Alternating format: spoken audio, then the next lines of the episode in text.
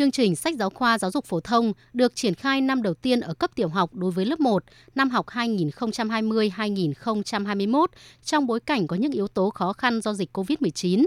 Trước khi vào lớp 1, trẻ 6 tuổi chủ yếu ở nhà nên các em hầu như không được trực tiếp học chương trình mầm non cho trẻ 5 tuổi trên lớp. Trẻ không có 2 tuần làm quen với nề nếp tâm lý cho học sinh lớp 1 như các năm học trước. Giáo viên dạy lớp 1 chủ yếu được tập huấn trực tuyến, ít được tương tác với đồng nghiệp giảng viên nên có những lúng túng bước đầu khi triển khai. Đây là lần đầu tiên Việt Nam triển khai chương trình giáo dục mà chỉ quy định chuẩn đầu ra, yêu cầu cần đạt. Nhà trường và giáo viên được giao quyền lựa chọn sách giáo khoa, nên một số giáo viên nhà trường có sự lúng túng khi thực hiện giai đoạn đầu năm học 2020-2021. Bên cạnh đó, cha mẹ học sinh chưa được cung cấp thông tin đầy đủ về chương trình nên có biểu hiện lo lắng so sánh chương trình sách giáo khoa cũ và chương trình sách giáo khoa mới, gây áp lực cho học sinh, giáo viên và nhà trường. Thế nhưng với sự nỗ lực của toàn ngành và các phụ huynh, sau một năm triển khai chương trình giáo dục phổ thông mới ở lớp 1 đã dần đi vào nề nếp với nhiều kết quả đáng ghi nhận bước đầu. Theo Thứ trưởng Bộ Giáo dục và Đào tạo Nguyễn Hữu Độ, kết thúc năm học, tất cả các trường tiểu học đã hoàn thành chương trình theo đúng kế hoạch, chất lượng học sinh lớp 1 bảo đảm theo chuẩn đầu ra, yêu cầu cần đạt của chương trình.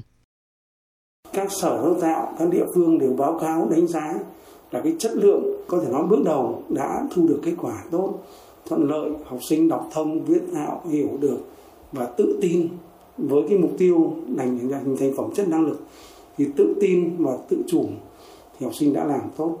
Có thể nói là cái luật giao tiếp mà cũng có thể nói là cái tính chất của các em đã nắm được ừ, kiến thức rất là vững vàng. Thế và đấy cũng là một cái điều kiện để triển khai thực hiện tốt hơn các địa phương đều đảm bảo 100% học sinh lớp 1 được học 2 buổi một ngày, tỷ lệ một phòng học một lớp, cơ sở vật chất sĩ số học sinh trong một lớp đảm bảo theo quy định. Kế hoạch giáo dục đảm bảo phân bổ hợp lý giữa các nội dung giáo dục, giúp học sinh hoàn thành nhiệm vụ học tập, yêu cầu cần đạt của chương trình. Chương trình giáo dục phổ thông mới cũng tạo điều kiện để học sinh được học tập các môn tự chọn và tham gia các hoạt động giáo dục phù hợp với tâm sinh lý lứa tuổi học sinh tiểu học. Con rất vui, con thích đến trường sáng con dậy sớm, con gọi mẹ dậy để được đi đến trường. Chiều về thì trên đường về con liếu lô kể câu chuyện nào là, mẹ ơi, hôm nay con ăn cái này, mẹ ơi, hôm nay con được chơi cái này, con được cô chỉ cho cái này. Bé rất là vui và thoải mái. Càng ngày các bạn ấy càng tự giác và tự lập hơn, cũng rất là tự tin nữa. Mà mình thấy là bạn ấy không có áp lực quá nhiều vào việc học. Quan trọng nhất là con không sợ tới trường. Sáng sáng rất là vui vẻ đi học, chiều về là cũng líu lo kể chuyện bạn, chuyện trường, chuyện cô. Tuy vậy, trong quá trình thực hiện chương trình giáo dục phổ thông mới, vẫn còn một số hạn chế về sách giáo khoa, từ khâu biên soạn đến lựa chọn sử dụng sách.